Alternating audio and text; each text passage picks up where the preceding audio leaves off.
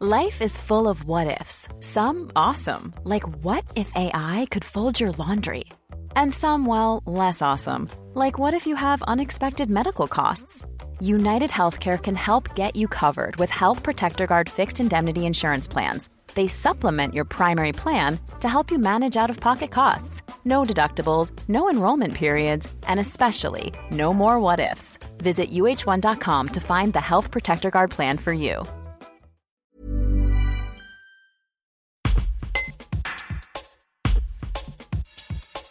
À l'occasion de la journée mondiale des TCA le 2 juin, Alain, dont la fille a souffert d'anorexie, apporte ses conseils aux parents qui sont dans la même situation. En 2019, il a fondé une association pour aider les malades et les familles à mieux comprendre l'anorexie et la boulimie et à les prendre en charge. Un reportage d'Audrey Morel. Quels sont les signes qui doivent alerter les familles euh, en cas de trouble du comportement alimentaire chez l'un de leurs enfants? Euh, oui, essentiellement donc toutes les problématiques euh, dans un premier temps autour des, des repas en famille avec des difficultés pour euh, la personne être présente pendant ses repas, à s'alimenter normalement ou à, limiter son, alimentation de, de, façon à ce que euh, ces problématiques euh, se, limitent en termes de, prise de poids.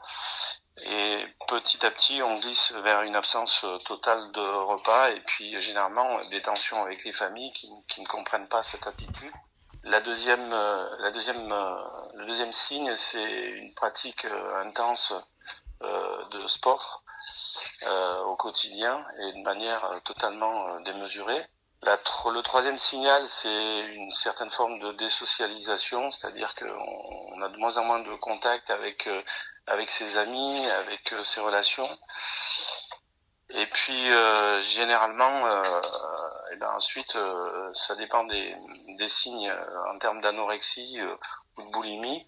Sur la boulimie, bah, après, les familles peuvent s'apercevoir aussi rapidement que bah, les, les, frigos ou les, les, réserves alimentaires se vident. et puis ensuite, en termes d'anorexie, les signes, c'est que généralement les, les, les, jeunes sont dans le déni dans un premier temps, c'est-à-dire que pour eux tout va bien, il n'y a pas de problème.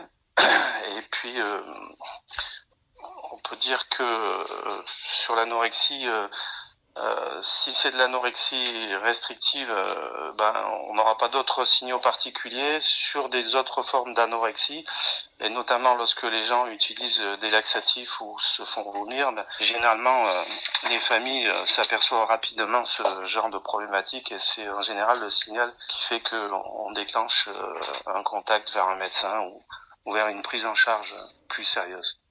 Sinon, euh, il y, a, y, a, ce qu'on appelle le questionnaire SCOF, S-C-O-2-F, qu'on peut trouver sur Internet, et qui est un questionnaire que test qui permet de savoir si on a des difficultés avec euh, les conduites alimentaires, et ça permet aussi d'avoir un signal d'alerte pour euh, déterminer une prise en charge.